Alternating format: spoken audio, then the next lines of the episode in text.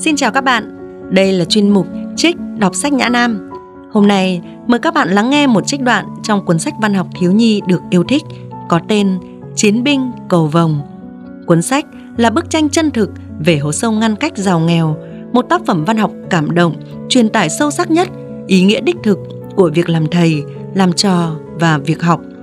Đây là tiểu thuyết đã bán được trên 5 triệu bản, dịch ra 26 thứ tiếng, là một trong những đại diện xuất sắc nhất của văn học Indonesia hiện đại. Sau đây, mời các bạn chú ý lắng nghe một trích đoạn trong Chiến binh cầu vồng nhé. Chương 1 10 học sinh mới Buổi sáng hôm ấy, hồi vẫn còn bé, tôi ngồi trên chiếc ghế dài trong sân trường, dưới tán cây Philisium già nua rợp bóng. Cha tôi ngồi bên, hai tay ôm lấy vai tôi, gật đầu mỉm cười, chào những ông bố bà mẹ khác đang ngồi cạnh con mình trên chiếc ghế dài đối diện. Hôm nay là một ngày trọng đại, ngày đầu tiên đi học. Cuối những chiếc ghế dài ấy là cánh cửa để ngỏ dẫn vào một lớp học trống trơn. Khung cửa cong queo, thật ra toàn bộ ngôi trường đang trong tình trạng ọp ẹp, như thể nó sẽ đổ sập xuống bất kỳ lúc nào. Hai giáo viên đứng ở cửa cứ như hai vị chủ nhà đang chào đón khách đến dự tiệc.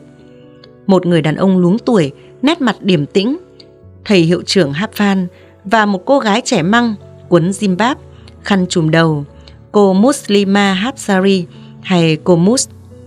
Giống như cha tôi, hai người họ cũng đang mỉm cười. Nhưng nụ cười của cô Mus trông mới gượng gạo làm sao.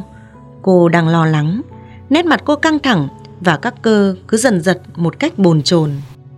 Cô đếm đi đếm lại mãi số học sinh đang ngồi trên hàng ghế dài bên ngoài, lo lắng đến độ chẳng để ý gì đến mồ hôi đang vã xuống chảy cả vào mắt. Những giọt mồ hôi đua nhau diện ra xung quanh mũi, làm nhòe nhoẹt lớp phấn trang điểm, vạch những đường sọc loang lổ khắp mặt, khiến trông giống như người hầu gái của nữ hoàng trong một vở kịch cổ điển của làng chúng tôi. Chín em, mới có chín em thôi, thưa thầy, vẫn còn thiếu một. Cô nói với thầy hiệu trưởng giọng lo âu, thầy hiệu trưởng hát phan đưa mắt sang cô với ánh nhìn trống rỗng. Tôi cũng cảm thấy căng thẳng. Căng thẳng bởi vì cô Mus đang bồn chồn và không yên và vì cảm nhận được sức nặng từ cha đè lên toàn bộ cơ thể tôi. Mặc dù sáng nay trông ông có vẻ dễ chịu và thoải mái, nhưng cánh tay thô ráp của ông choàng quanh cổ tôi khiến tôi nghe được cả nhịp tim ông hối hả. Tôi biết ông cũng đang căng thẳng và tôi cũng nhận thức được rằng đối với một người cha 47 tuổi, đông con, làm nghề thợ mỏ với đồng lương eo hẹp, cho con đi học không phải là chuyện đơn giản. Dắt tôi đến làm đứa giúp việc cho bà chủ hàng tạp hóa người Hoa ở phiên chợ sáng nay, hay cho tôi ra bờ biển làm cu ly để giúp giảm đi phần nào gánh nặng tài chính cho gia đình là việc dễ dàng hơn nhiều. Cho một đứa con đi học có nghĩa là phải trang trải nhiều khoản chi phí trong suốt mấy năm trời và đối với gia đình tôi ấy là một việc chẳng hề dễ dàng người cha đáng thương của tôi tôi không đành lòng nhìn vào mắt ông. Sẽ tốt hơn, nếu ngay lúc này đây, tôi đứng lên, trở về nhà, quên đi chuyện học hành, nối gót mấy ông anh và cả những người anh em họ của tôi nữa, trở thành một cu ly cha tôi không phải là người duy nhất đang trong tình trạng căng thẳng như vậy. Nét mặt của những bậc cha mẹ khác cũng cho thấy dường như họ không thực sự đang ngồi trên dãy ghế này. Giống như cha tôi, họ cũng đang đưa dòng suy tư của mình trôi về phiên chợ sáng với ý nghĩ con trai họ nên đi làm thì hơn. Họ không mấy tin vào chuyện nếu con cái được học hành, mà họ cũng chỉ đủ trang trải cho chúng đến hết bậc trung học cơ sở là cùng. Tương lai của gia đình họ sẽ tươi sáng hơn.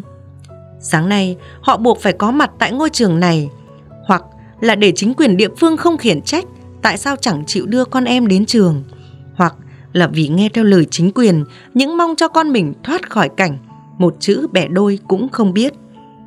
Tôi quen mặt hết thảy các bậc cha mẹ và cả mấy đứa con của họ đang ngồi đằng trước tôi kia, ngoại trừ một thằng bé nhỏ thó, nhếch nhác với mái tóc đỏ xoăn tít, cố vùng ra khỏi cái nắm tay siết chặt của cha nó.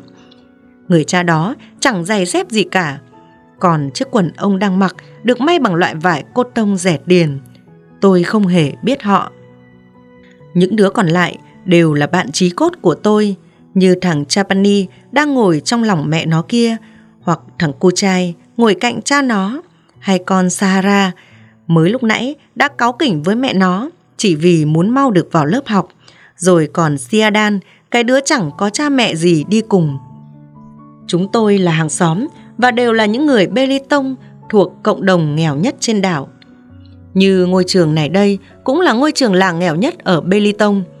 Có ba lý do khiến các bậc phụ huynh đưa con em đến học trường này. Một là trường tiểu học Muhammadia không bắt buộc đóng học phí và phụ huynh có thể đóng góp bất cứ thứ gì vào bất cứ lúc nào họ có khả năng. Hai là phụ huynh sợ rằng con em mình với tâm tính yếu đuối có thể dễ bị cái xấu lôi kéo, thế nên họ muốn chúng được dạy dỗ theo những nguyên tắc khắt khe của đạo hồi ngay từ khi còn nhỏ. Ba là không một trường nào khác nhận con em họ vào học. Cô giáo Mus lúc này càng trở nên bồn chồn tợn, cứ dõi mắt chăm chăm ra đường cái với hy vọng có thêm một học sinh mới nữa. Nhận thấy hy vọng của cô thật khó thành hiện thực, chúng tôi đầm hoảng. Vậy nên, không giống học sinh mấy trường tiểu học khác, nơi buổi tiệu trường dành cho học sinh lớp 1 ngập tràn niềm vui hân hoan. Không khí của ngày đầu tiên đi học tại trường tiểu học này lại nhuốm một màu âu lo khắc khoải. Và người lo lắng hơn cả chính là cô giáo Mus và thầy hiệu trưởng Hafan. Hai con người khốn khổ đang lâm vào tình trạng đứng ngồi không yên như vậy là do chỉ thị từ vị thanh tra trường học của Sở Giáo dục và Văn hóa miền Nam Sumatra rằng nếu trường tiểu học Muhammadia năm nay có ít hơn 10 học sinh mới thì ngôi trường lâu đời nhất ở Belitung này sẽ bị đóng cửa. Do vậy, cô Mus và thầy hiệu trưởng Hafan lo rằng trường sẽ có nguy cơ đóng cửa. Các bậc phụ huynh lại lo lắng về những khoản chi phí, còn lũ chúng tôi, chín đứa nhỏ mắc kẹt chính giữa lại lo cả bọn sẽ không được đi học mất thôi. Năm trước, trường tiểu học Muhammadia chỉ có 11 học sinh. Thầy hiệu trưởng Hafan không mấy tin rằng năm nay trường sẽ đạt chỉ tiêu 10 học sinh, nên thầy đã âm thầm chuẩn bị bài diễn văn đóng cửa trường học. Thầy chỉ mong một mong muốn duy nhất, thêm một học sinh nữa. Thực tế đó sẽ khiến cho bài diễn văn càng thêm xót xa. Ta sẽ đợi đến 11 giờ. Thầy hiệu trưởng hát văn nói với cô Mus và với cả những bậc phụ huynh hoàn toàn không còn chút hy vọng nào. Bầu không khí im phăng phắc, bao trùm. Khuôn mặt cô Mus giờ đã hơi sưng lên do cố nén những giọt nước mắt cứ trực trào ra. Tôi hiểu cảm giác của cô hiện giờ vì niềm hy vọng được đứng lớp của cô cũng lớn lao ngang bằng niềm mong ước được đi học của bọn tôi. Hôm nay là ngày đầu tiên cô được làm cô giáo. Cái giây phút mà bao lâu nay cô hằng mong mỏi. Cô vừa tốt nghiệp trường dạy nghề dành cho nữ sinh tuần trước – Cô chỉ mới 10 năm tuổi. Đáng buồn thay, cái mong ước bỏng cháy được làm cô giáo của cô đang sắp bị thực tại cay đắng kia dập tắt một cách phũ phàng. Trường học có nguy cơ đóng cửa chỉ vì thiếu một học sinh. Cô Mus đứng thần người bên dưới cái chuông, nhìn chăm chăm vào khoảng sân trường rộng lớn và con đường cái phía trước. Vẫn không thấy ai xuất hiện. Mặt trời lên cao, sắp ngọ, nỗi chờ đợi thêm một học sinh nữa chẳng khác nào nỗ lực cố tóm bắt một cơn gió. Trong lúc ấy, các bậc phụ huynh có lẽ đang miên man với suy nghĩ rằng thiếu đứa học sinh thứ 10 có nghĩa là con cái của họ sẽ không phải đến trường nữa.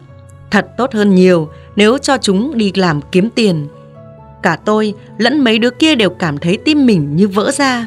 Thật đau lòng khi phải đối mặt với những người cha mẹ nghèo khổ, cơ cực.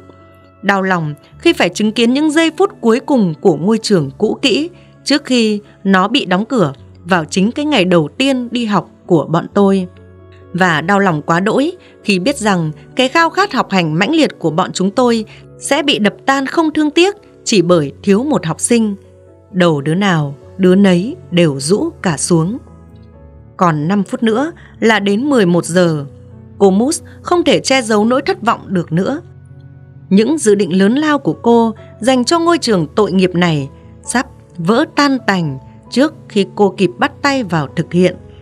Và 32 năm toàn tâm toàn ý dành cho sự nghiệp chồng người thầm lặng của thầy Hap Phan sắp khép lại vào buổi sáng bi thảm hôm nay.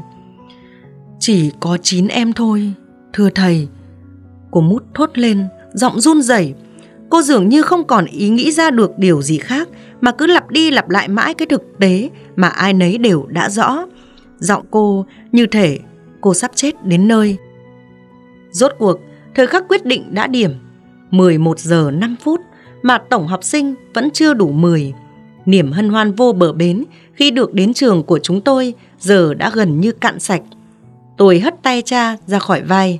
Sarah nức nở khóc trong vòng tay mẹ bởi vì nó muốn đi học tại trường tiểu học Muhammadia này biết mấy. Con nhỏ mang tất và giày, dìn báp, chiếc áo cánh, mấy cuốn sách, một chai nước và túi sách. Tất cả đều mới toanh. Thầy hiệu trưởng Hapvan đến bên các bậc phụ huynh và chào lần lượt từng người một. Thật đau lòng, ai cũng vỗ vỗ lưng thầy, tỏ ý an ủi. Hai mắt cô Mus giờ giàn ruộng nước. Thầy hiệu trưởng Haphan bước ra đứng trước các bậc phụ huynh. Trông thầy thật khốn khổ khi chuẩn bị đọc bài phát biểu cuối cùng của mình. Thế nhưng, ngay khi thầy vừa thốt ra được mấy từ cầu chúc mọi người an lành, thì thằng Chapani hét tướng lên và chỉ tay về phía ngoài sân trường, khiến an ấy đều giật bắn cả mình. Harun kìa! Ngay lập tức, tất cả đều quay lại nhìn và ở xa tít ngoài kia là một cậu con trai gầy nhẳng, cao kều, đang lóng ngóng tiến về phía chúng tôi. Quần áo đầu tóc của cậu rất tinh tươm, cậu mặc áo sơ mi trắng dài tay, được bỏ gọn gàng trong quần sóc. Hai đầu gối cậu lục cục va vào nhau theo mỗi bước đi loạn choạng. Một phụ nữ trung niên béo tròn đang chật vật cố nắm chặt tay cậu. Cậu con trai ấy là Harun, một cậu con trai vui nhộn và là bạn tốt của cả bọn chúng tôi. Cậu đã 10 năm tuổi, ngang tuổi với cô Mus, nhưng đầu óc hơi kém phát triển. Cậu vô cùng sung sướng và bước đi thật nhanh, gần như chạy, như thể cậu không thể đợi thêm được một phút giây nào nữa để được nhập bọn với chúng tôi. Cậu chẳng để ý gì đến mẹ cậu, còn bà thì khấp kha khấp khởi, chạy theo cậu con trai, cố nắm chặt tay cậu. Cả hai gần như thở không ra hơi, đến khi đến được trước mặt thầy hiệu trưởng Hafan. Thưa thầy, bà mẹ nói trong hơi thở hổn hển, làm ơn nhận thằng Harun với. Trường dành cho trẻ đặc biệt mãi tít ở đảo Bangka, chúng tôi không đủ tiền để cho thằng bé học ở đấy. Harun khoanh tay trước ngực, nét mặt bừng lên dạng dỡ. Mẹ cậu nói tiếp, và quan trọng hơn cả, đưa nó vào học ở trường này còn hơn là cho nó ở nhà. Thằng bé cứ ruột đuổi bọn gà con, chạy toán loạn hết cả lên. Harun ngoác miệng cười để hở những chiếc răng dài vàng khè. Thầy hiệu trưởng Hafan cũng cười. Thầy đưa mắt nhìn cô Mus nhún vai. Đủ 10 rồi đấy, thầy nói. Harun đã cứu chúng tôi. Tất cả đồng loạt vỗ tay hoan hô. Còn nhỏ Sahara không thể nào ngồi yên được nữa. Nó đứng thẳng lên, sửa sang những nếp gấp trên Zimbab và xốc xốc lại túi sách cho chắc chắn. Cô Mus mặt đỏ bừng. Cô giáo trẻ giờ đã thôi khóc, lấy tay quệt vội mồ hôi trên khuôn mặt nhòe nhoẹt phấn. Bạn thân mến, các bạn vừa lắng nghe trích đọc chương đầu trong cuốn Chiến binh cầu vồng. Nếu bạn thấy hứng thú và muốn đọc thêm, bạn có thể tìm mua sách tại các hiệu sách của Nhã Nam hoặc đặt mua trên Tiki, Shopee và Hà Xà nhé. Nếu bạn muốn Nhã Nam trích đọc cuốn nào trong số tiếp theo, hãy để lại bình luận bên dưới video nhé. Rất cảm ơn bạn đã quan tâm và kiên nhẫn lắng nghe. Xin chào và hẹn gặp lại.